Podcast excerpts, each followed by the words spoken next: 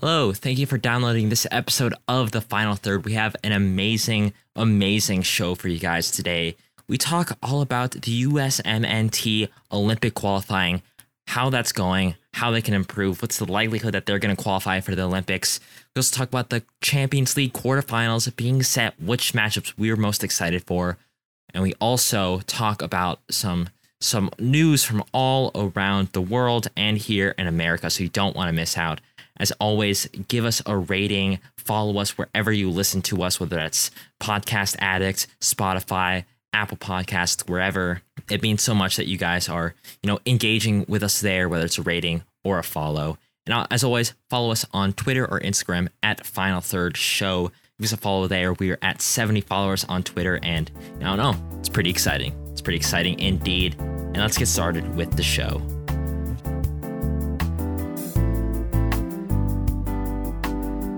Hello, and welcome back to another news and predictions episode of the Final Third. I'm Jack. I am a Chelsea fan, Atalanta fan, Minnesota United, and French national team fan. And as always, I'm joined uh, by AJ. Yep, I'm AJ, AJ Tabura. I'm a fan of Minnesota United, West Ham United, unfortunately, and the U.S. national teams. And we have an amazing show for you guys today. As always, the way that we format this this uh, news and prediction episode that we release every Monday is we go through the five big stories either on or off the field in the soccer world. Then we go into going Jack in time, where Jack goes over some very historical events that not only were big at the time, but also have repercussions happening to this day. Then we go over the U.S. men's national team corner, where we cover the biggest big stories in U.S. men's national team news. Then we go over predictions, both last week's, the five big games that happened last week, and the big games that are happening this upcoming week. Before we begin, I wanted to give a shout out. The people who listen to us on Podcast Addict. I didn't know that this was an app that existed until we found out that it's one of our highest traffic sources for uh, for listenership. So if you're listening on Podcast Addict, thank you. Big shouts out to you. And because we shouted you guys out, I think that that makes it so we deserve a rating and a follow for from you guys. You know, that'd be really cool. And you know, if you're listening to us on Apple Podcasts or wherever, leave a review. And you know, not just leave a review, and we have a lot of five star reviews, but leave like an actual like like review with like a paragraph about how much you like the show. If you do that, if you leave a five star review with with a paragraph explaining why you, you you like the the show so much, either on Podcast Addict or Apple Podcasts, you know, I think Jack, will you agree? We'll read you guys out. We'll give you a shout out. We'll pick one and we'll give you a shout out. How about Oh, that, Jack? What do you think? Absolutely. And, you know, going off of this thing, I'd also like to say, you know, thank you everyone for 70 followers on Twitter we Yes. reached this week. And we passed 400 total downloads, which is Whoa. Awesome. Uh, thank you all so much. Uh, but, you know, that's enough uh, waffling on, uh, you know, all of this. You you guys are here for the content that we provide. I hope. Hopefully, Uh, yeah. And let's get right into that. AJ, why don't you kick it off with the first big story on some potentially groundbreaking news in Europe? Yes, so we have the Beneliga, and the Beneliga, well, it's short for Belgium Netherlands League, I suppose. And a lot of this analysis that I'm going to uh, bring up comes from u slash El Kador Isi CSE from r slash soccer. He did a, a a nice deep dive post into the Beneliga.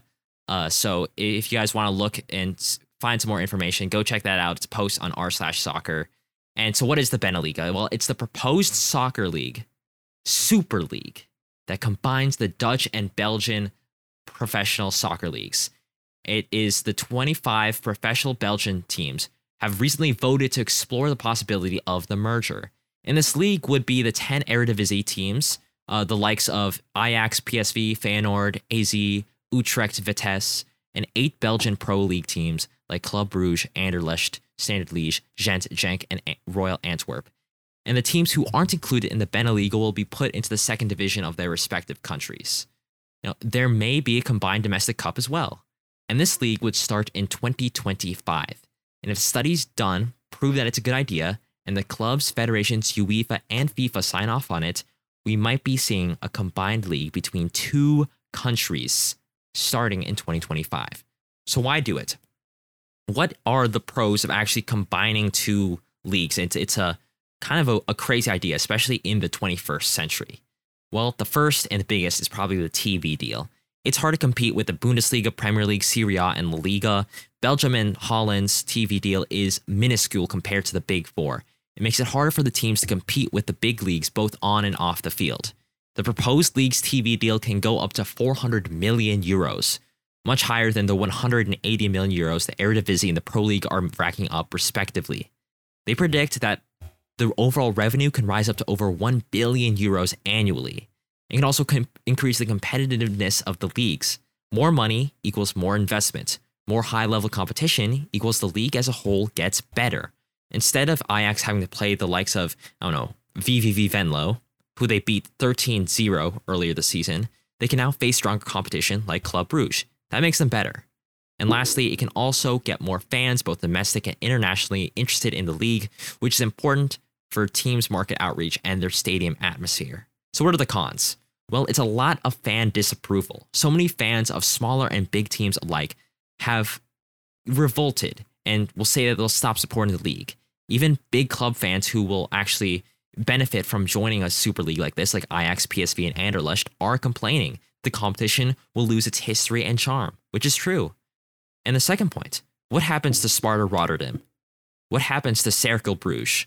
What happens to the other smaller clubs who can't survive in the second divisions without going bankrupt? It'll hurt the smaller clubs, which hurts the pyramid in the long term, which jeopardizes the future of Dutch and Belgian football. You need the lower leagues, and Beneliga will put those leagues in jeopardy. And there's also the fact that the pro these that the pros aren't guaranteed. They could get more money, they could get more competitive, they could get more fans, Will they? Who knows? And the big picture conclusion I'll say before I let Jack talk is with the rumors of a UEFA Super League and an MLS slash Liga MX merger, many people will be watching this development closely. If this goes through and it works, the future of club soccer may change forever. We might actually have MLS and Liga MX trying to merge. We might have a UEFA Super League merge if they can see that fans won't revolt and that the TV deal will actually increase. In my mind, I don't want that. I want federations to invest in the lower leagues and work to strengthen their leagues from the top down instead of just chasing the money. Now, Jack, what do you think about this Beneliga idea between Belgium and the Netherlands? Do you think it's actually a good idea? And what do you think is going to happen? Well, I'm not sure if it's the greatest idea just because the research isn't there yet. And also, I, I don't know. I think that these leagues are stronger by themselves. The TV deal you know, it can be beneficial for the clubs and maybe the owners as well, but ultimately, I'm not sure if it's the best for sporting merit because, you know, you're you're just going to create like a, you know, a, like you said, a big disparity between first and second divisions. And you know, it could kill off a lot of those smaller clubs, which is not what we want to see happening, especially after, you know, the coronavirus pandemic has hurt a lot of those smaller teams so much we we want to make we want to make sure that they're run for longer and not going going extinct or anything. So I I think that it could be interesting, but you know, given that there's not a ton of research yet, I'll wait to see uh, to make a final opinion on it. I guess. All right, and with that, let's go on to our next big story, and that's Eden Hazard suffering another injury, missing so much time from Real Madrid. Jack, why don't you take that one away? Yeah, well, in Hazard, uh, you know, I'm a Chelsea fan. He's a Chelsea legend, so I have a lot of respect for him. I it hurts to see all of the injury problems he's had since joining Real Madrid. He has missed over a year of first wow. team football since joining the Spanish Giants. He's only been there wow. for a year and a half. He has been restricted to 16 La Liga appearances in his first season, and in total he's only made 25 appearances. In in uh in when he was at Chelsea, he only missed 8 games total, but he's had a muscle injury. Uh, and it looks like, you know, Real Madrid are just monitoring it, but it's looking like he might be considering doing a third ankle surgery, which uh, you know, could be could rule him out of the Euros, and he's a huge player for Belgium. And you know, especially if they want to capitalize on a strong World Cup run from 2018, uh, it it would be tough to lose Eden Hazard uh, and have him ruled out. And some some tabloids, I, I'm not going to I'm not going to say they're super credible or that they they are very credible because they are uh, at the end of the day tabloids have said that some doctors are saying that if he does go through with this, it could lead to an early retirement, which I don't want to see certainly uh, because he was a special player for Chelsea. And mm-hmm. I I would hate to see a club le- I a club legend, and I do say club legend, uh, for someone like Eden Hazard, uh, have to retire at the age of 30 when he has when he's done so much. Uh, but you know, it's it, it's a tough string uh, for him because Real Madrid was supposed to be his dream move, but with these injury concerns, it's just looking like a, a nightmare move at this point, and I feel pretty bad for him and hope that nothing goes too wrong if he does decide to get a surgery like that. So, AJ, you're not you're not a Chelsea fan, but what what are you thinking about Eden Hazard's injury concerns? I'm not a Chelsea fan. I'm not a Real Madrid fan. I'm not a Belgium fan. However, I have to say that a player who could have reached the, the, the greatness that Real Madrid exudes and further it even more to to crash out like this is very unfortunate. I wouldn't want this for anybody. I wanted to see him do well with Real Madrid. I wanted to see, you know, some really big competition going on in La Liga. So to see this is really disheartening. I really hope he gets back on his feet, even if he doesn't, you know, go back to playing the way that he used to, to just have a real, really positive season once more would be great to see.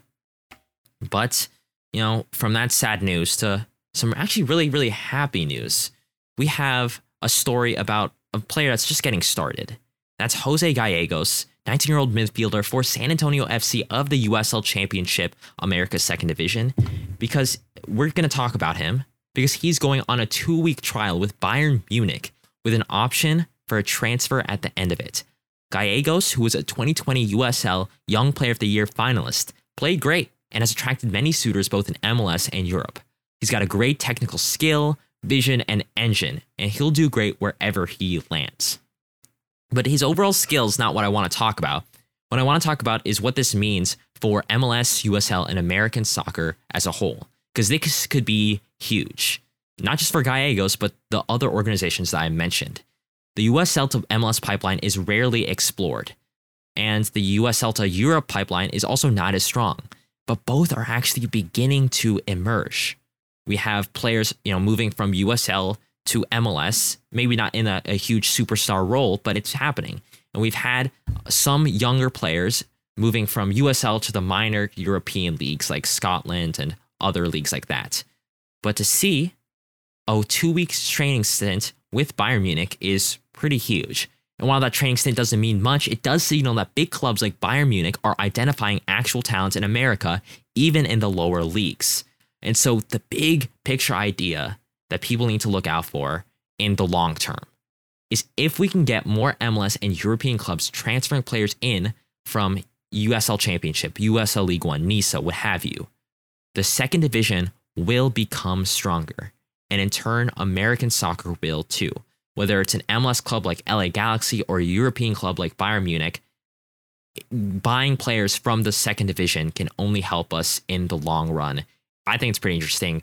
Jack, I'm guessing you haven't seen a lot of San Antonio FC, but what do you think about a move like this? Well, you know, we were just talking last week in our deep dive episode about how to grow U.S. soccer, yep. and uh, our guest Jordan of the uh, stateside soccer show and stoppage time soccer show talked about sort of a plan about strengthening uh, player sales from the U.S. to Europe, and you know, if stuff like this continues to happen, then we're going to see the US get a lot stronger, a lot quicker, and be seen as, you know, a lot of, a lot of people in in Europe and uh, so-called Euro snobs who only watch European leagues, who call the MLS a retirement league, they might be taking a second look uh, with this, and I think that that is something extremely valuable.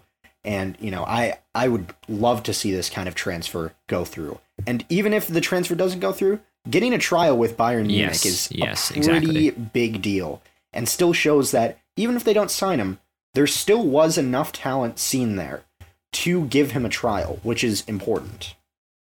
All right. And with that, Jack, why don't you go on to another really exciting piece of news the UEFA Champions League quarterfinals being set.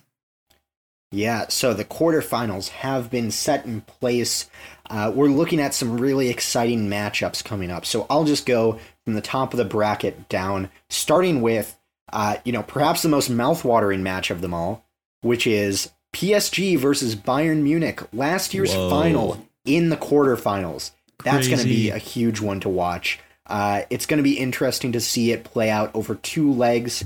Uh, see if you know PSG have learned anything from their first time facing Bayern Munich, and uh, I think that's going to be a really thrilling game. And then you have Manchester City versus Borussia Dortmund, which is very interesting given that the links between Manchester City and uh, well Manchester City signing Erling Haaland this summer have grown stronger in recent weeks. So uh, that could be a really interesting one. Uh, and you know, I, I think it's going to be interesting because Jadon Sancho was a former Manchester City player who left uh, the the team for Dortmund to get more playing time, and uh, I think it's going to be a really interesting matchup to see if one of the best defenses in Europe can keep down Erling Haaland, who has 21 Yes. goals in 21 games this season uh, in the Bundesliga.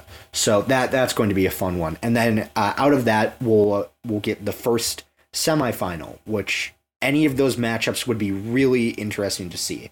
So I, I'm looking forward to that. But then we go down to semifinal or quarterfinal three, which is Liverpool versus Real Madrid. That's right, we don't have just one of the past three years finals into in in uh, this year's, but we have two of them. Uh, Mhm. This one's going to be interesting. We'll see if Sergio Ramos breaks another one of Mo Salah's limbs. Uh, we'll see. We'll see if uh, you know Loris Karius really was the problem for Liverpool, or if you know getting a keeper really helps them and challenges Real Madrid. And both of these teams are going through intense injury issues at this point in time, like we just mentioned with Eden Hazard, and like we've dunked on Liverpool for in the past. Uh, but that that's going to be a fun one to watch. And then finally, we have the one that I'm most excited for because of bias: Chelsea versus Porto. I've see I saw jokes all over Twitter that you know Chelsea outbid Man City for the easy draw, but Porto are no pushovers. They beat Juventus at uh, over two legs. They beat them at home, and you know they their free kicks are incredible. But this one's going to be a, really interesting one to watch. See if Thomas Tuchel can keep an unbeaten streak intact, and I'm looking forward to that one. Uh, I think you know I'm not. I I don't think Chelsea will underestimate Porto, but it's going to be a fun one to watch. AJ, are there any one of those that you're really looking forward to watching? I'm obviously looking forward to Bayern Munich versus PSG. I think that's going to be the one that catches people's eyes the most. You know, I will say the one that I think is going to be a sneakily exciting one is going to have to be Manchester City versus Borussia Dortmund. I think I think Borussia Dortmund, you know, their management and their players know that the Bundesliga is out of control.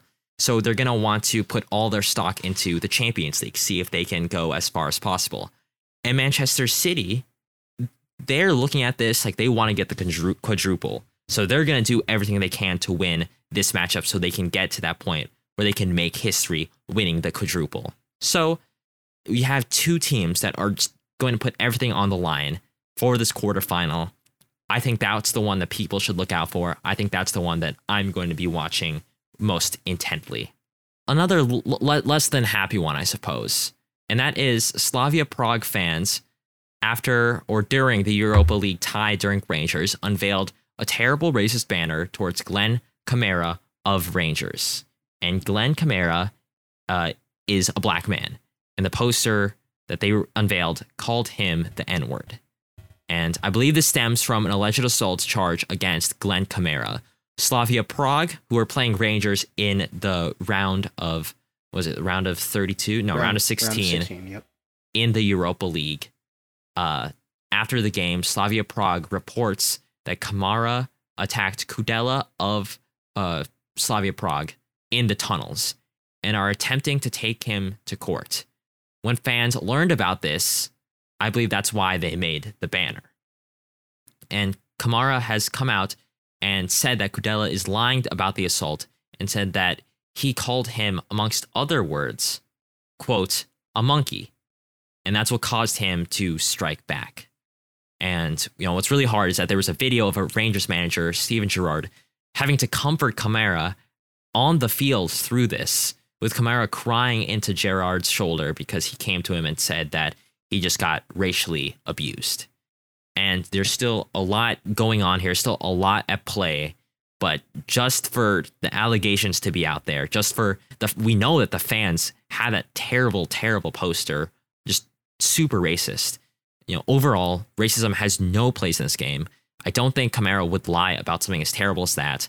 I surely know that Slavia Prague fans have not covered themselves in glory. West Ham likes to associate themselves with Slavia Prague due to us getting two really good players from them. But to see this actions, I, I mean, I, I don't like Slavia Prague anymore. It's good that the club has denounced uh, their own fans for being racist, but now they put themselves in a really bad spot PR wise. And the hope is that this can be resolved and the wrongdoers, whoever they are, Kudela or the, the fans, to be put to justice. Jack, real quick, I mean, what do you think about this? Yeah, well, I think the most disappointing thing about it is uh, I was looking at Instagram after this, and you know, instead of the fan group that posted it admitting like, "Hey, we did something really terrible and we should take it down," they did take it down. But then they said, actually, we only took it down because Instagram was trying to censor it. Here's a different site you can go to to to see the picture. Yeah, which is just terrible. Like, if, if it, I, I, it was terrible in the first place, but that just makes it even worse because they know that they're doing something wrong that violates like some some basic respect, but yet they continue to do it anyway, and that and that's mm-hmm. just terrible. And it's really disappointing to see. I I I'm just really upset with that one. Yes, I am gonna have to agree. And with that, those are our, five big stories. Let's move on to uh, two real quick stories. Again, another not so happy one. And that's David Dobrik, a popular YouTuber. Some of you guys might know him.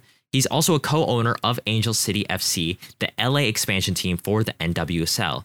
Well, we talk about him because he's been kicked out after allegations of sexual assault came to light. A lot of supporter, supporters groups for Angel City FC are angry because the team statement of him leaving was so short. It was so unsubstantive for a women's soccer team trying to build a culture of inclusion to come to the first instance, the very first instance, where they can actually show that they're serious about this culture and not just using it for profit, to completely drop the ball is disgusting. But to see this in your own backyard for a team that has expressed that they want to be inclusive.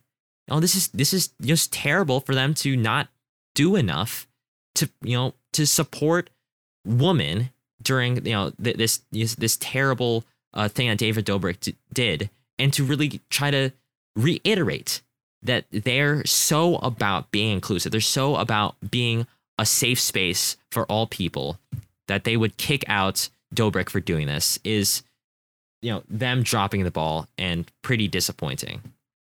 And you know, I hope they make a more, more concerted effort in the uh, future to display the inclusion that they advertise.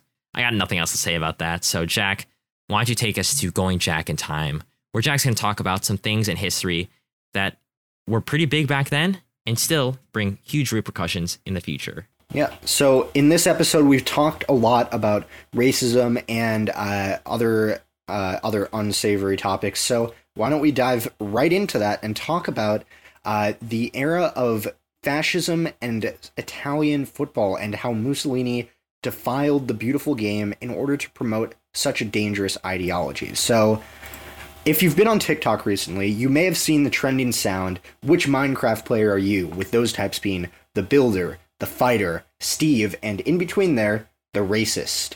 I've seen that trend applied to European leagues, and the only constant I've seen was labeling Serie A as the racist. Given its history with racial abuse leveled by fans and players, it's not really a wonder why. However, I think this goes a step further. So let's examine the roots of fascism in Italian calcio, or soccer. and how Mussolini intertwined club football and fascism into a legacy it's still trying to escape. While Mussolini consolidated his power in 1924 when the fascist opposition walked out of parliament to try and force Mussolini from power, before his consolidation, his desire was clear to create a uni- united fascist national identity where there were no longer regional identities, with Mussolini pursuing a quote unquote superior Italian nationality. After consolidating his power, he realized that the greatest propaganda machine he could have imagined was already a staple in Italy the sport of soccer. The fascist regime sought to reimagine soccer to reflect their ideology. The uh, Mussolini himself actually took complete control over the Italian Football Federation, the FIGC, with Mussolini making all of these decisions. Instead of clubs getting a vote on decisions, he had all the power. One of the first changes he ended up making was to consolidate the Italian league, which was to get uh, and this per this served a purpose of getting rid of the nat of the regional identities that preceded his ideal league. Napoli, with their Neapolitan cultural identity, were brought into the National League in an attempt to erode their regional culture. Similarly, Palermo and Catania were brought in to erode Sicilian identities. However, this wasn't really successful because regional rivalries played a huge part in keeping regionality. Because when Juventus and Napoli played each other, a Juventus fan, if Napoli scored at the last minute, a last minute winner, wasn't, ah, yes, I love the sport of soccer. It makes me so proud to be an Italian. It was, God, I really hate that Neapolitan club. So that that wasn't a success. But what was called a success, although it's debatable whether or not you can call it one, foreign players were banned from competing in this National League setup. Another example of fascist xenophobia. And this rule was celebrated because Italy won the 1934 and 38 World Cup wins. And Mussolini used this as a display of Italian, quote, biological superiority. The truth, however, is far more complex, though, as most of Ita- Italy's winning squads were full of first generation Italian immigrants, which flies in the face of everything fascism believes in. However, these haven't really these didn't really last past uh, the fall of Mussolini in 1943. The longest lasting legacy, though, of Mussolini's hijacking of Italian football can be found in infrastructure, the stadiums used by different teams. While the spike in stadia building in the late 1920s was largely a result of Italy's pending hosting of the 1934 World Cup, the stadiums were built as a way to bombard populations with fascist and hyper nationalist propaganda.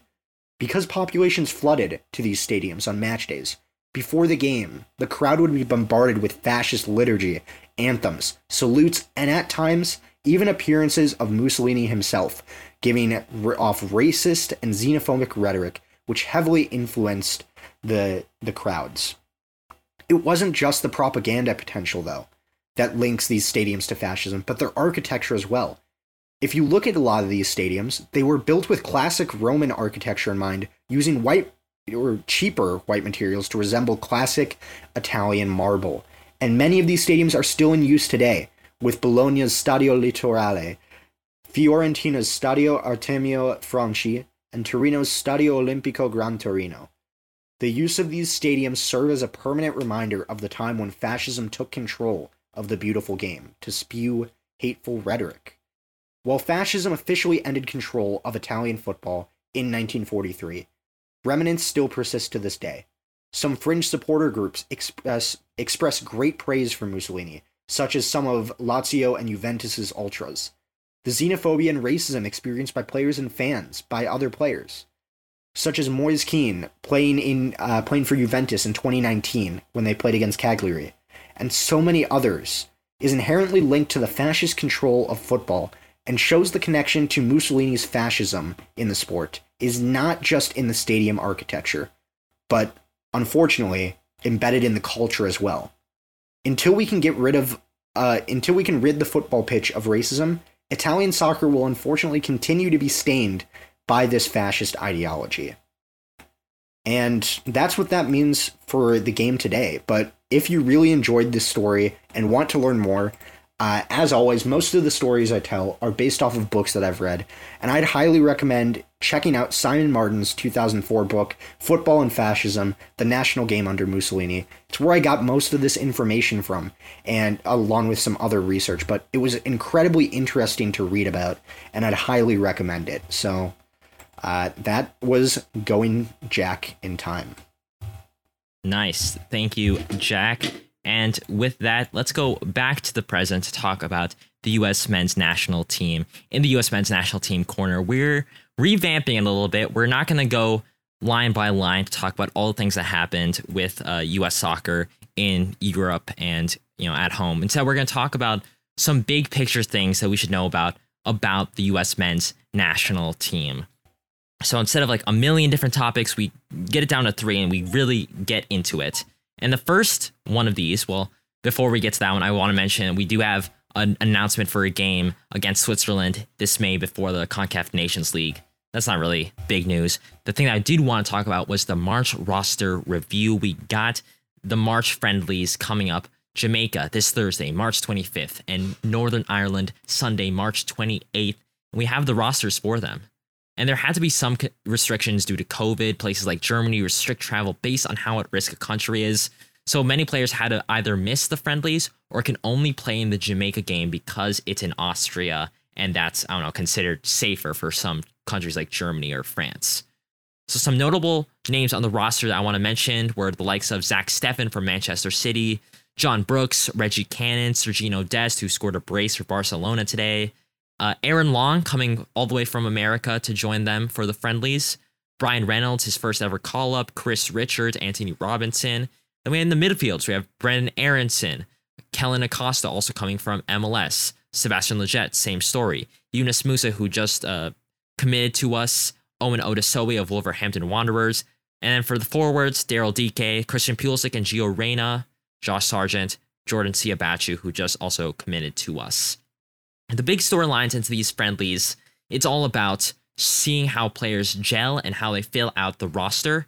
You know, it's sad that we don't see McKennie or Adams, but this means our forced choice lineup still won't play against like with each other. And yes, that means that we're going to lack chemistry going into the summer. But here's the thing. It's unlikely that we're ever going to see a perfect forced choice starting 11 due to injuries or other unforeseen circumstances. So we need to prepare our bench to be the best it could be it's not something that it, to be sad about because literally every country goes through this. Like Jack, does the French team play their strongest eleven every single game? No, definitely not. Exactly. This is the first time we're gonna see Gio Reyna and Pulisic on the same field. You know that's positive, but we're not gonna see them together all the time. But you know, going you know from that, you know, we do have Gio Reyna and Pulisic playing on the same field at the same time. That's interesting. It'll be interesting to see how they build off each other, especially if we end up seeing Pulisic on the left and Gio Reyna on the right. Pulisic has been regaining form, getting assist against Atletico Madrid in the Champions League and getting man of the match against Sheffield United in the FA Cup. Gio Reyna has struggled with injury and has been out of form, so it's going to be interesting to see if this could be a chance for them to really build some momentum going into the rest of the season. And with McKennie and Adams gone, the question becomes who steps up in the middle three. We need a strong core of at least seven to eight players who can we can call upon to fill out the three central midfielder spots. So who's going to step up to take up in their absence? I'm excited to see Brendan Aaronson, who scored three goals and two assists in the Austrian Bundesliga this season, as well as Sebastian Lletget. Yunus Musah, the Valencia midfielder that just committed to the USA, and Owen Otasowie, uh, who hasn't seen this, this field as much, but has a lot of upside, are also going to be interesting to look at. This camp might be the chance for them to cement themselves as being part of the top seven midfielders in our pool. And hey, we'll need all of them in the World Cup qualifying. This is their chance to build some chemistry and familiarity. Uh, and the striker battle is also going to be crazy. This is the thing to look out for in this camp, I think. This is the chance to see maybe the three best European strikers in the pool right now. We have Daryl Dike, Barnsley FC in the EFL Championship. He scored five goals for them in the past eight matches. Josh Sargent of Werder Bremen in the Bundesliga went on a three game scoring streak. Impressive, although he did score an own goal this weekend. And Jordan Siebatcheu, new to the pool because he's a dual national French American that just committed to the USA. He's 24 and playing for young boys in the Swiss Super League. 10 goals in the last 24 matches. And, you know, he might be the one to step up to be our nine. But the question is, who is going to step up and become our nine? Sargent, Dike, or Siebatcheu? I think they all get time, but it's going to be an interesting battle to say the least. And next we have the Olympics. So in the USMNT U23s beat Costa Rican U23s 1 to 0 last week, putting us in second place and in a very strong place to get out the group. So as long as we take on uh, the business against Dominican Republic, which, you know, we're actually recording this after the fact. We beat Dominican Republic 4 to 0 with goals from Jackson Yueill, uh, Hassani Dotson, and Djordje Mihailovic. And, you know, reminder in order to qualify for the Olympics for the first time since 2008, we have to get top two in the group and then win the semifinals. The final doesn't really matter. Both these games, uh, the entirety of Costa Rica and the beginning half of uh, the game against Dominican Republic were pretty sloppy. With with Costa Rica, it might you can put it up to them not having a lot of experience with each other. But to me, the first half we just did not have the right people for the job against Dominican Republic. We had a very conservative midfield with Perea, uh, Yueill, and Cardoso being the midfield three. Not a lot of creativity. For both these, we lined up 4 3 3. I'd implore anybody who wants to learn more about the lineups to look that up.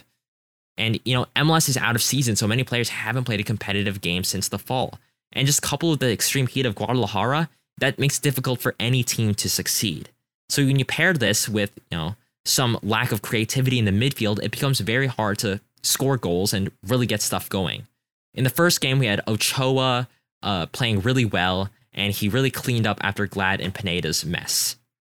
Overall, the, in the past couple of games, the, the g- good things I've seen were Sam Vines passing, Lewis's runs into the box, Jackson Yueill's positioning that he created for the center backs, Ochoa's nine saves, obviously, Ferreira's goal, Dotson, Dotson's ball winning ability to and his ability to beat people on pace, as well as his good runs and ability to score, and the creativity that Mihailovic and Johnny Cardoso can bring if you get it out of them.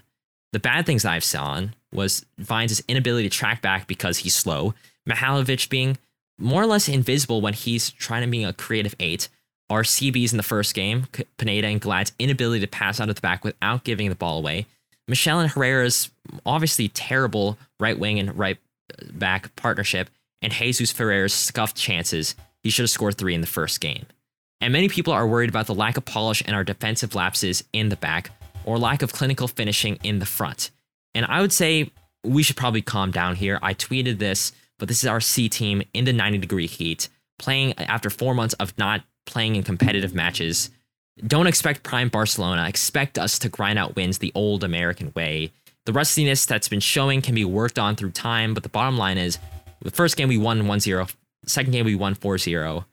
That means our currently our system is working. We just have to be able to perform the way that we can and pick the players that work the best for it. I think we see more of Ferreira, more of Dotson, more of Kessler instead of Pineda and center back. Cardoso in the midfield, maybe less so. Maybe we see more of Yueill, uh, Tessmann, and Mihailovic. Mihailovic on the wing, perhaps. And looking forward, it's imperative that we, you know, at least do sort of well against Mexico. Don't just uh, lean over and die. And, you know, we should be doing that. And, you know, even rest some guys perhaps from Mexico uh, enough so that we can get ready for the semifinal, whoever that's going to be up against. But if if Mexico can do the deed against Costa Rica and get the win, we will have qualified for that semifinal. There's a lot of excitement with the Olympics. And that's all for the US men's national team corner for this week. Let's jump right in to last week's predictions where we go over last week's big games. Jack, why don't you get us started with Chelsea versus Atletico Madrid in the Champions League and also explain the, the, the scoring system that we have going on here? Yeah, so as always, our scoring system is you get 10 points for getting the result correct, 20 points if you guess the exact scoreline correct, and 0 points if you get nothing right. So starting off with my team, Chelsea versus Atletico Madrid, and this was by far the biggest win of the Thomas Tuchel era in yes. Chelsea. Uh, I mean, Chelsea pretty much dominated this game throughout the entire the entire thing. Uh, there were some there were some interesting moments towards the beginning where you know uh, Atletico Madrid could have had some penalty calls. Azpilicueta made a bit of an interesting challenge following a short back pass to Mendy, but nothing came of it. And after a, uh, and Chelsea broke the deadlock after a quick free kick by Atletico ended up falling to Timo Werner, who passed it to Kai Havertz. Timo sprinted up the field, got the ball passed back to him, and he crossed it over for Ziyech, who mm-hmm. actually we found out has a right foot, which was surprising wow. to me at least. Uh, and he scored to make it 1 0, uh, coming back from a difficult run for him. And Chelsea held on to that lead. You know, Atletico tried to make a dent in it in the uh, second half, and they were a little bit better in the second half, but ultimately, uh, the closest they got was a 92nd minute shot from Joao Felix, which Mendy comfortably saved. And immediately following that, a quick counterattack ensued with Emerson taking his first touch off of a Pulisic cross or pass, I suppose is more accurate, and finished with his only touch of the game, scoring a goal. So you know that's a that's clinical. One touch in the opposition box, and uh, one shot on goal, and one goal. And so it was nice to see Pulisic get an assist and Emerson mm-hmm. kill off that game. Chelsea won it 2-0, and of course I saw the light. I knew this. Sure, sure. 100% trusted in Chelsea. I guessed 2 to 0, getting me 20 points. AJ guessed 1 to 1, which, you know, it looked like it could have been at a few points, mm-hmm. but ultimately that's 0 points. And Jordan, our guest, ended up going the opposite way and went 0 to 2 to Atletico Madrid for 0 points. Yes. I pretty pretty unfortunate by Jordan and I. Jordan, of course, was our guest, you know, part of the the stateside soccer show and the stoppage time soccer show go give him a follow. We'll, we'll see how he stacks up against us in these predictions. You know, o- overall, you know, I, I think I think this is a pretty good one by you. Uh, as we've stated in the past, the guests have always done pretty pretty well, but Jack's Jack's been on kind of a hot streak. So let's see if he does well with the next one, Real Madrid versus Atalanta. You're still an Atalanta fan, Jack, right? Even yes, though they lost this match. So why don't you take this one? Yeah. So, well, this was not the best version of Atalanta. The best version of Atalanta did not show up. Real Madrid seems to play really well against teams that open up and not against low block teams. Real Madrid's scores ended up being Asensio, Ramos from a penalty, and Benzema. And Atalanta had a score from, to be fair, a very lovely free kick it from was, Luis it Muriel. Was. It was it was very well done. Super sub strikes again but ultimately it wasn't enough. You know, Atalanta had 13 shots and created 10 chances, but Real Madrid were just in control this uh this this game. And uh, you know, even though they weren't at the Bernabeu, it felt like they might as well have been mm-hmm. there with a full crowd because this Atalanta team just did not attack from the outset, and it was really disappointing because I expected a lot better from them, uh, especially given the you know the pretty minimal damage they they suffered in the first leg. And I was close to this one to be fair. I got it the wrong way, but I guessed 1 to 3 for Atalanta for 0 points. AJ and Jordan though both saw the light. They I they were able to see without the rose tinted glasses of an Atalanta fan. And they both guessed 2 to 0. Not the exact scoreline, but good enough for 10 points each. All right. And the next match was actually a national team match but not a full national team, but a youth national team match. And that's the U.S. men's national team U23s versus the Costa Rican U23s, the first game in the group stage of the Olympic qualifying. That ended 1 0. At the end of the day, we got the result. Our center backs, Pineda and Glad, had some terrible giveaways. Mihailovic was invisible. Michel and Herrera weren't that convincing as right wing and right back, respectively. Ochoa, RSL goalkeeper, made nine saves and came up huge. And Ferreira, you know, scuffed two chances. One where he hit the post in a 1v1 with the keeper in the first few minutes, and one where he received a great cross from Hassani Dotson, only to mishandle his first touch and give it away. But a 30 second goal from Jesus Ferreira sealed the win for the USA. It was a match of diving, fake injuries, heat exhaustion, and preseason form. The Costa Rican players were actually in midseason form as the, the league is going on right as we speak and you know they're well acclimated to the heat. So just the fact that we're able to grind out a win is impressive. Jesus Ferreira had the only goal of the match to win 1-0. Jack, we all said uh, we thought the US was going to win. Jack said 2-0, Jordan said 2-1 and I saw the light having us win 1 to 0, the exact scoreline for 20 points. Jack, why don't you take Leicester City versus Manchester United? Yeah, so another FA Cup game, which AJ and I both love. We we love watching FA Cup games. Uh, but let's start by laughing at Ole Gunnar Solskjaer. Come on. He forgot that Manchester United were supposed to lose in the semifinals of comp competitions, not the quarterfinals. But all jokes aside, uh, Leicester City seemed more up for the challenge. They were faster, stronger, more clinical, and more comfortable on the ball than United.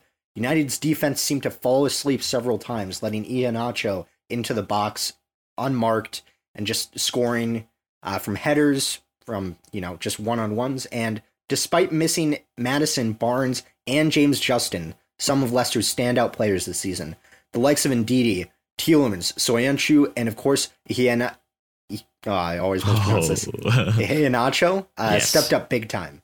Greenwood did get a consolation goal. He made it 1 1 at the time, but Iheanacho's brace and a Youri Tielemans goal led Leicester into the, their first FA Cup semifinal nice. in nearly 30 years to win 3 1. And uh, I I guess 2 1 close for, for 10 points. AJ guessed the opposite of me 1 to 2 for United. Uh, he thought he was safe since it was a quarterfinal game for Manchester United, but no such luck. And Jordan saw the light perfectly. I uh, Leicester 3 to Manchester United 1 for 20 points. So, AJ, why don't you take it away with our final game uh, that we predicted last week, which was Old Firm, Celtic v Rangers. Yep, Celtic v Rangers, last game in the Scottish Premiership. I don't know if it's their actual last game or the last game before like the the season gets split up for top half, bottom half. But regardless, this was probably the most lax Old Firm fans have seen in a very long time. Usually, it's the the Old Firm rivalry is known for a lot of fighting, a lot of intense moments, a lot of controversial moments. But you know what could have been a goal fest to cap off the the the beginning of the season or the the first part of the season ended in an anticlimactic 1-1 draw between Celtic and Rangers. Many suspect the lack of fans was the reason why this match, you know, lacked the intensity that most old firm derbies are known for. Another reason why this match was anticlimactic can obviously be because Rangers had the season wrapped up well before this game. So there really wasn't anything to blame for. Anyways, uh, Elyounoussi in the 23rd minute, goal put Celtic up, but a Morelos goal in the 38th tied this game up to the eventual scoreline of 1 to 1. Anyone who watched this match past the second half is, uh, I'm, I'm so sorry. But Jack, AJ, me, and Jordan all said that you know Celtic was gonna fall, Rangers was gonna win, and unfortunately it didn't go that way. Jack and Jordan both said zero to two. I said zero to one towards Rangers. Ended up being a one-one draw, so we all get zero points. And so this ended up being Jack ending with 40 points, me with 30, and Jordan also with 40 points as well. It brings us to the overall record as Jack being 4 4 and 3. So so, you know, just as many wins as losses. Uh me being 2 and 8 and 1 just an abysmal record, absolutely abysmal. Oh no. And guests as a whole being 2 1 and 2. So Jordan was really uh trying to gun for getting the guests as much as much many wins as possible, trying to get us get them ahead, but unfortunately couldn't do that. Jack, how are you feeling about those predictions and your tie with Jordan? Yeah, well, I mean, I, I feel pretty good about it. I I was I, I wasn't expecting to do this this well this week after the Atalanta results. Yeah. Uh, but you know, I recovered and it, it ended up working pretty well. Now, so why don't we go on to next week's predictions? Well, now that we've gotten last week's predictions out of the way, we have a guest here. Uh, we have Paul Dolan from uh, the Persistent Infringement podcast on with us. And uh, Paul, why don't you introduce yourself and uh, you know tell our viewers a little bit about how you got into soccer and your soccer fandom? Yeah, hi Jack, hi AJ. It's great to be here on Final Third. I really enjoy your podcast. Uh, as you mentioned, I'm from Persistent Infringement. I've got my own podcast there. Uh, my soccer fandom started growing up. Uh, I was, uh, you know, I played soccer uh, in in the town league, um, and the World Cup in 1994 was actually when I was a teenager. So um, I didn't get to go to any of the matches, but I certainly followed it and it, it made me an even bigger fan. Um, I happened to be in college when MLS started. Nice. And actually, um, I went to the University of North Carolina, and Eddie Pope was still a student there when he was a wow. rookie in the first year. And so we followed him, you know, at, at DC United. He scored the goal in the first MLS Cup final and and all of my friends at college, we just kind of got hooked.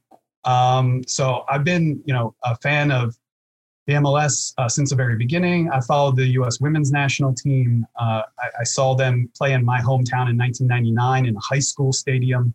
It was like wow. crazy, like 2,000 people or something to see Mia Hamm and, and the likes. Uh, I've been season ticket holders of three different MLS teams over the years. Uh, now I currently call uh, my favorite team is the U.S. Women's National Team, the U.S. Men's National Team, uh, Philadelphia Union, and Sky Blue FC. Nice, nice. Well, with that, let's go on to our first few games. Uh, we we we kind of this is the first time that we uh, ever had an episode during the international break. So, Paul, this is a you're, you're a very momentous guest right now. Uh, usually, we have a, a, variety of different leagues. Now, we only had a bit of slim pickings, even though we have some pretty exciting matches. So, but you know, let's start this off with the U.S. Men's National Team U23s versus Mexico U23s. The last match of the group stage for Olympic qualifying. You know, Paul, you're our guest. Why don't you get us started with that match? who do you think is going to take that, if any at all? Maybe they tie. What do you think? you know, this is probably the most uh, difficult choice of the week, really, AJ, because we don't know what this game is going to mean. Um, and I, I, I think that most likely uh, both of these teams will have already qualified to the semifinal round. Therefore, I think that we're going to see some heavy rotation and experimentation and some rest. So I'm going with the home team in this one due to the fact that I just think that there might not be that much to play for. I've got it Mexico 2, US nil. It pains me to say that, but I think it's yeah. Dos zero to the hosts. All right. And Jack, casual fan, take it away. Yeah, well, I, I, I as well. I think this is going to be an interesting tie because you know, like Paul said, we have no idea what this is going to mean. But it's also interesting because we have like uh, you know a traditional rivalry kind of in Concacaf, which is pretty interesting to see. Uh, but you know, uh, I I feel like they'll both qualify before this, so I'm just going to be inclined to say that Mexico will win, given home field advantage, and also they just have a lot more quality in their team overall because they have more first choice players in their in their U23 squad. So I'm I I feel like I'm going to be wrong on this. I'm going to go Mexico win three to two. I, I feel like there's going to be some lax defending in this one, but we're we're going to go for it. All right. Well, that's you know, whenever Jack says it's going to be a goal fest, it always ends up being zero zero. So maybe I should just change my prediction right now to be zero zero in order to maybe, get the points. Maybe. But I didn't do that, to be fair. Uh, I, I did notice that our Costa Rica game was a bit shaky, but overall, I would say that we played pretty decently. However, when you compare the different squads, like Jack was saying, you have Mexico having just due to the sheer amount of talent that they keep in their domestic league, they have a stronger squad that they took to the Olympics. And I struggle to see them holding back in this game because even though, you know, e- even though uh, they might have the entire group wrapped up. I still feel like, you know, they they're gonna want to show up the U.S. men's national team, and the U.S. on the other hand, let's let's be honest, they have a, a C squad for their U23 team that they brought to the Olympics against the very good Mexico side in Guadalajara. This just isn't a win for the U.S. men's national team. I'm gonna go. I I also had a dos cero as well, but I'm gonna I'm gonna try to be a little bit different because now now I'm thinking about it. I think it might be a little on the conservative side. I'm gonna go one to zero for the Mexico U23s. And now we're going to another matchup that we don't really talk about. Uh, we've talked about the U.S. women's national team a lot in the past. We've done predictions for at least two of their recent matches, but we haven't really talked about any you know club games for the for the women's side. You know the nwsl doesn't really start until later on in the spring. Well jack and i aren't really big fans of uh european women's leagues but for this week we have done our research and we have looked into the uefa women's champions league. And so paul this is I, from what i've seen this is a pretty pretty interesting matchup. This is the barcelona versus manchester city women's teams. You know you you probably know this better than us. So why don't you kick it off and we'll go from there. Well, AJ and Jack, I got to thank you for putting this one on this week because I'm a big fan of the U.S. Women's National Teamers abroad, and I know that you uh, you you humored me by putting this on, and and I know you all are big fans of the U.S. women as well. Yeah. So it's a great matchup to watch. I mean, this is we're talking about the final eight of uh, the Champions League, just like at the men's side, but on the women's side. And it's Barcelona this week. It's Barcelona hosting the first leg of the quarterfinal tie against Manchester City.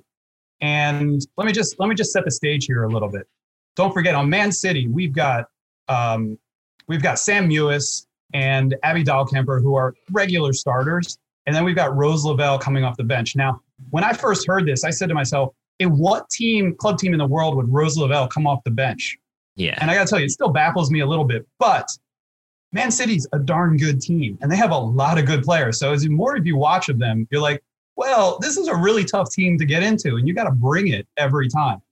Uh, now, when we talk about Champions League, so City's gone out to Spanish opposition the last two years in the knockouts of the mm-hmm. Champions League, both times to Atletico Madrid.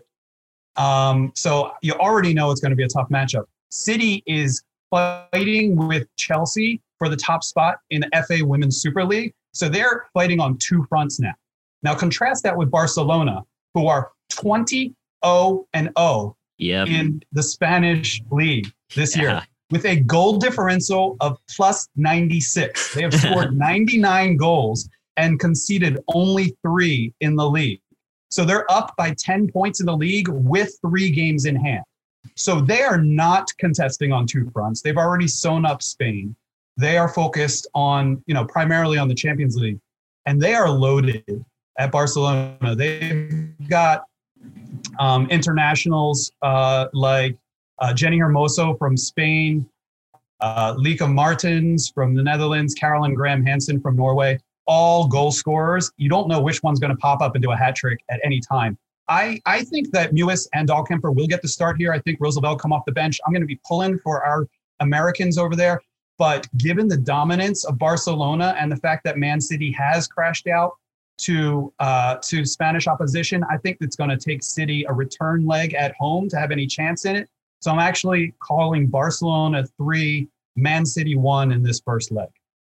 All right, that's you know that is a lot of lot of insight. You know doing up my research i i, I learned a, a, lot of things about both these teams including barcelona's dominance but i i'll wait my turn to talk about this interesting matchup and i'll give it to you know jack who i, I guess would be happy that chelsea are leading the the the women's league over up in england. So jack what do you think about barcelona versus city yeah, well, I, I, already knew they were leading it because I, I do watch I, I watch the FA Women's Super League from time to time because Chelsea have an amazing squad, but we're not talking about Chelsea in this instance. We're talking about Barcelona and Manchester City.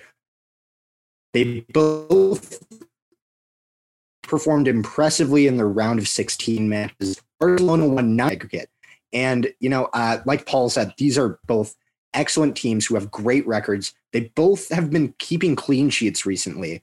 Uh, City have only conceded 11 goals in 17 games in the league, and Barcelona conceding three in 20 games, which is incredible. Uh, but given given the record of these two sides, and because City is a little bit more vulnerable right now than Barcelona, because they have to compete in a lot more competitions, well, double technically, which is just one more. But uh, and because Barcelona are at home, I'm I'm gonna go with a similar scoreline to Paul, but I'm gonna go with two to one to Barcelona on this one. All right, all right. Well, I I also went with two one, but I'm gonna change that because I because I, I, am sick and tired of uh, tying with people uh, because we have the same results. So I, am gonna go. I'm gonna go with four one. I'm gonna go with four one. Four one. Okay. I, I, think so. So so Jack went two one. Paul went three one. I'm I'm gonna I'm gonna say Barcelona really go for it, and I kind I kind of believe that because I think once you get to the level of dominance that Barcelona has over their league, you know, it gets to the point where there's just like I, like it's completely unprecedented at least in the men's game to have just so much dominance that you can focus almost 100% of your time on this premier uh champions league level of competition and i know doubting sam Mewis is probably going to come back and bite me after he, she performed very very well in the last round against fiorentina but barcelona just seemed too good so i'm going to go with that 4-1 scoreline. But you know, with that, you know, let's move on to another national team game, and that is France versus Ukraine. And anyone who has listened to this podcast knows that Jack's actually not a U.S. men's national team fan first. He's a French fan first. He's had a lot of experience with French culture, and now they're taking on Ukraine in the World Cup qualifying uh, uh, group stage. Jack, do you think France will take the win over Ukraine and get them the three points? Well, of course, like AJ said, this is my favorite team. It's the team that first got me into soccer. And, you know, they're the world champions right now, but they are squaring off against a side that has recently played quite well with a really impressive squad under Ukrainian legend Andriy Shevchenko. And when these sides met in September for a friendly, France absolutely battered Ukraine seven to one. However, that was after Shakhtar Donetsk, which comprises about 50% of Ukraine's squad, had a COVID outbreak, leading to half of their team not being able to play. They even had to call up uh, one of their retired goalkeepers uh, to be in the squad for that. So they they were having a rough go of it in September. So I'm I'm fully expecting France to be dominant in this, but they're going to be missing uh, the player whose jersey I'm wearing right now, Kylian Mbappe, because he came off injured against uh, in PSG's game against Lyon this weekend. And, you know, that's going to be a big miss. But given the attacking depth France have, you know, they have my favorite striker, Olivier Giroud. They have Antoine Griezmann. They've got uh, Ben Yedder performing well. They've got all, all of this attacking talent and I'm going to expect them to start their World Cup qualifying on a fine 4 1 win. I'm saying that they're going to be scored against once because Deschamps insists on putting Clement Lenglet in the lineup, it seems. Uh-huh. So I feel like he's going to do something wrong, like usual. So, uh, but I'm I'm I'm backing France to win it. All right. All right. I, you know, this is crazy. I also said 4 1 to France. So I, am also going to change that one as well. How does this keep happening? I, I, I don't know. I, I think I think we're on the, the same wavelength, Jack, because I, I will say France is a very, very good team. You've picked a very good team to support. Uh, but I'm excited to see them play. I did not actually know that Mbappe was not going to be eligible because of injury. Like I, I, that completely flew under my radar. Uh, but regardless, even with him out, France is still a very, very good team. And Ukraine, at least last year, has not been a good team. They have won only two out of eight games in 2020, including all away games. And plus, like you mentioned, they lost 7 1 to France. However, they aren't pushovers, but at the same time, again, they aren't world beaters either. They have really good players from the likes of, you know, West Ham and, and Man City uh, a lot of it does come from their domestic leagues or other smaller leagues around. But what really does it in for me, the fact that Ukraine is going to be so far from taking this, is the fact that Ukraine hasn't had an away win against uh, a traditional global superpower. So someone that's usually in the, the top 15 ranked for FIFA. They haven't won against a global superpower away in such a long time that when I was doing research for this, I went back to 2005 and the biggest win I could find was uh, probably against the likes of Lithuania or something like that. So the the fact that the record is just that bad is so telling that this is going to end. I'm going to say I'm going to say 4-0. I think it's going to be a nice shutout win for France. Paul, what do you think about France versus Ukraine? Can Ukraine actually win this? I would love to say that they would, especially considering that I am half Ukrainian. Oh wow, nice. Um, and I've noticed that Jack, you've got you're double dipping here on the Chelsea and France front with Giroud. Yeah. Um, and you're really sticking it to me, half Ukrainian, and to AJ with uh, the West Ham United player yeah, yeah. So um, I I I've got it a little bit closer, but I've still got France taking it. Uh, I've got 3 0 to Les Bleus. Um, I'm interested to see if Ndombele steps in, um, perhaps for Mbappe, um, or if we go with a, if they go with a two forward lineup with uh, Giroud and Griezmann. It'll be interesting to see how things shake out um, for France, but just too strong. And yes, Shevchenko will get Ukraine there but I don't think on the road against the number two team in the world is where it starts. So I've got 3 0. It's it's a tough ask for any country to go to to France and try to get a, a positive result. So so we'll see who's closest there. But here's maybe a matchup that I think we're also go- might agree on the score line or at least the result. And that's the U.S. men's national team versus Jamaica, an international friendly on the 25th you know, Paul, you know, you're you're a U.S. men's national team fan, so why don't you take this one? Explain what you think about you know this friendly that we haven't we haven't had a a, a friendly against uh, maybe tougher opponents since I don't know November, I suppose. So, what do you think about this game? Yeah, this will be this will be the biggest test for Greg Berhalter and the U.S. men, um, certainly since Wales. Um, mm-hmm. You know, uh, and and then you'd have to go pre-COVID uh, to look to look for something like this. So this is really exciting, and I think the U.S. is going to have some selection challenges out there. With uh, Weston McKennie is out, Tyler Adams is out, um, and so you know who who's in the engine room, who's in the middle of the midfield, and I, I'm not going to make any predictions, but I think that's a that's something to watch. Now on Jamaica's side, um, you know there's a lot of there's a lot of new players in the Jamaican team, and I'm sure you all touch on that. I'll just point out that there are some veterans, including Captain Andre Blake, who are who are not called into the team because of a contract dispute between the, the players and the Jamaican Football Federation. So you've got no Andre Blake, Damian Lowe, Kemar Lawrence, Alvas Powell. These are these are names that you'll notice and you'll recognize if you follow CONCACAF or MLS. So even though the U.S. is missing like two midfield cogs, um, you know, I think Jamaica is sort of like mixing in more um, fresh players and missing some veterans. So I've got the U.S. with a 2 0 win. I do think that the U.S. Uh, defense will will pitch a clean sheet. And then the question, I don't know where the two goals will come from, but but that's that's what I'm going with 2 0 to the U.S.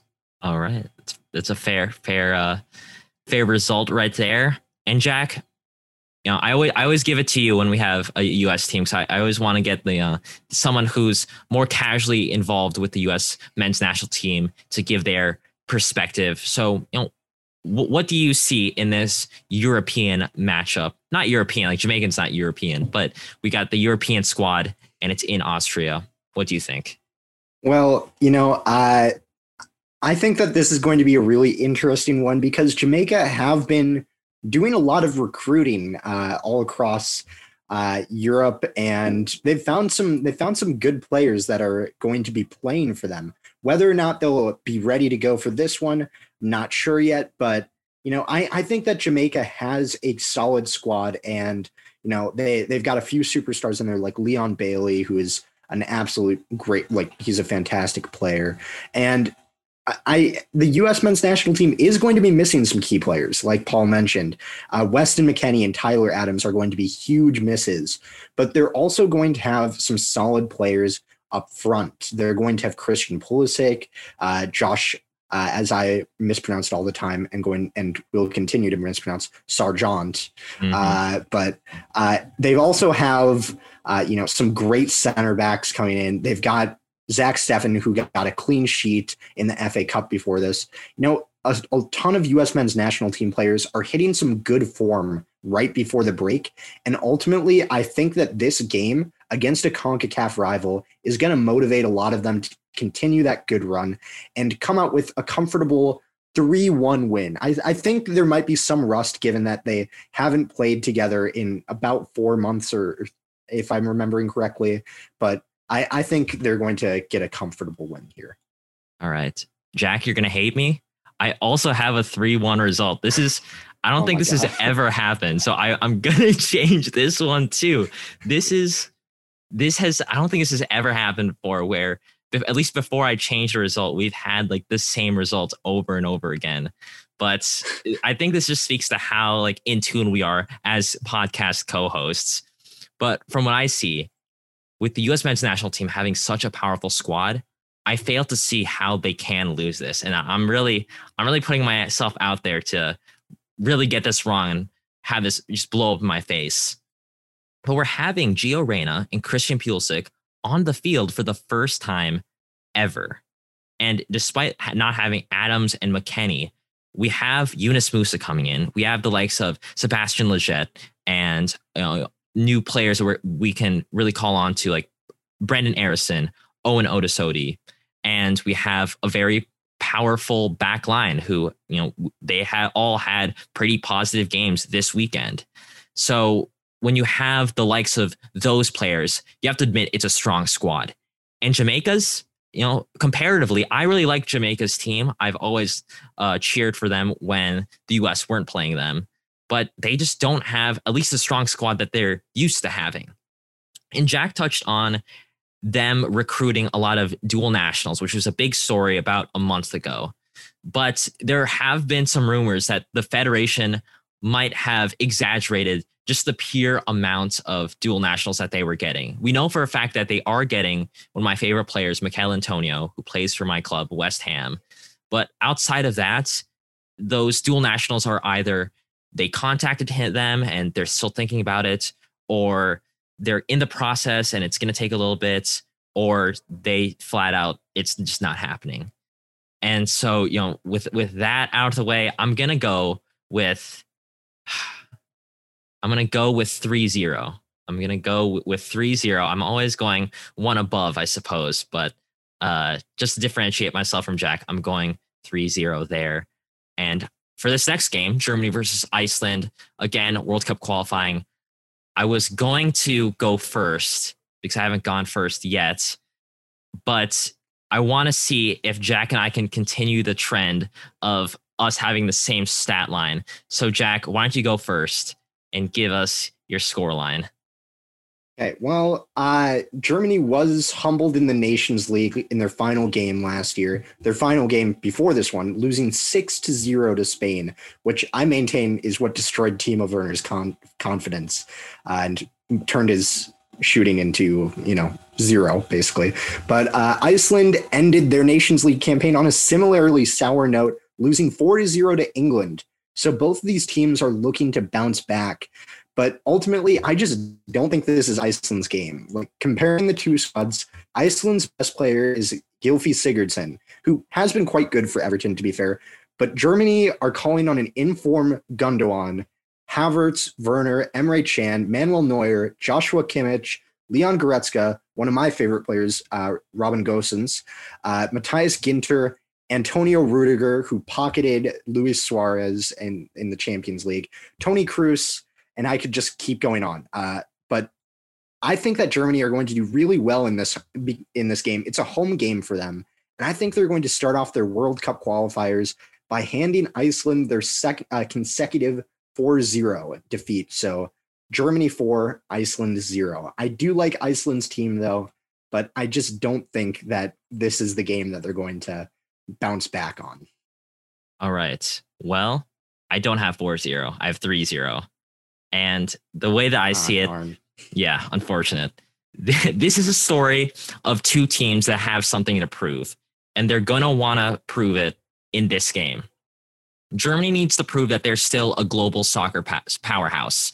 After getting bounced in the World Cup, losing to Spain 6 0 to finish second in their Nations League uh, group, and losing their current head coach Löw in the summer, they're going to want to win to start off, like Jack said, the World Cup qualifiers off on the right note.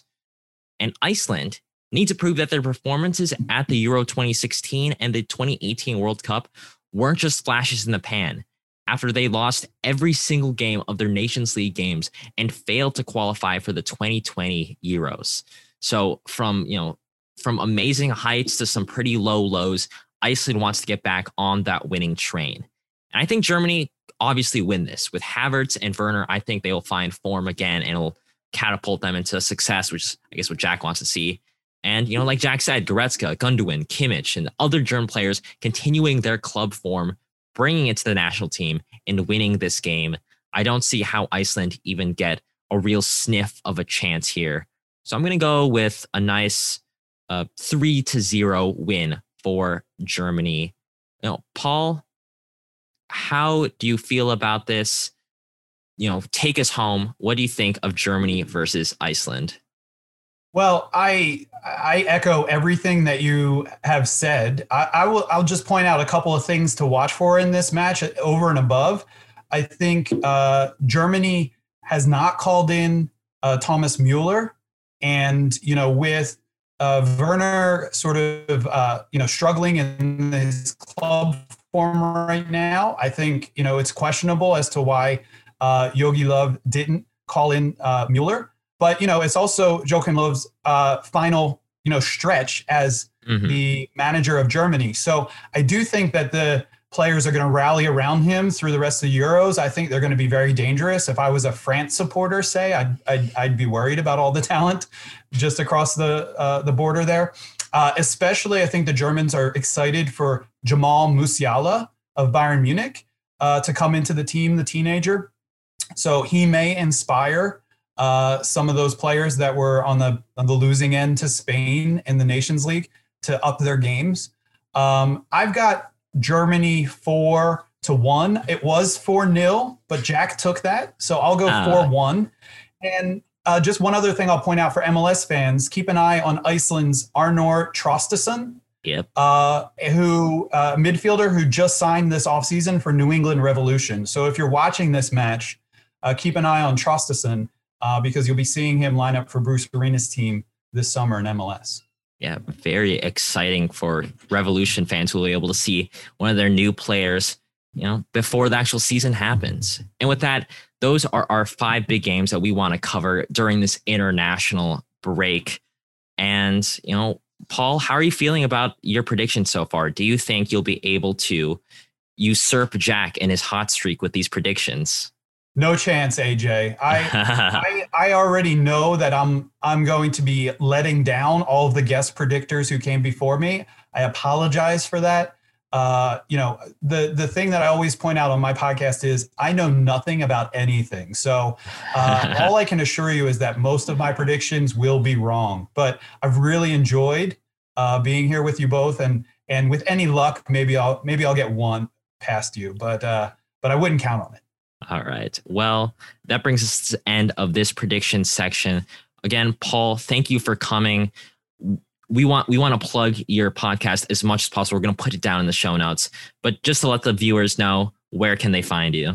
Yeah, great. Uh, again, my podcast is Persistent Infringement. Uh, you can find me on Twitter at Persistent Pod.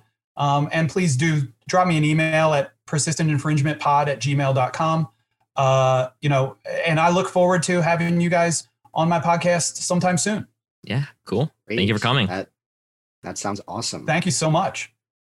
And that is going to be it for the final third. Jack, do you have anything to say to our listeners? You know, as always, make sure to follow our Twitter and Instagram at Final Third Show. Uh, it's a great time. We've got some great takes going on there. You can interact with us. You can see how our March Madness bracket that we're yes. hosting is going.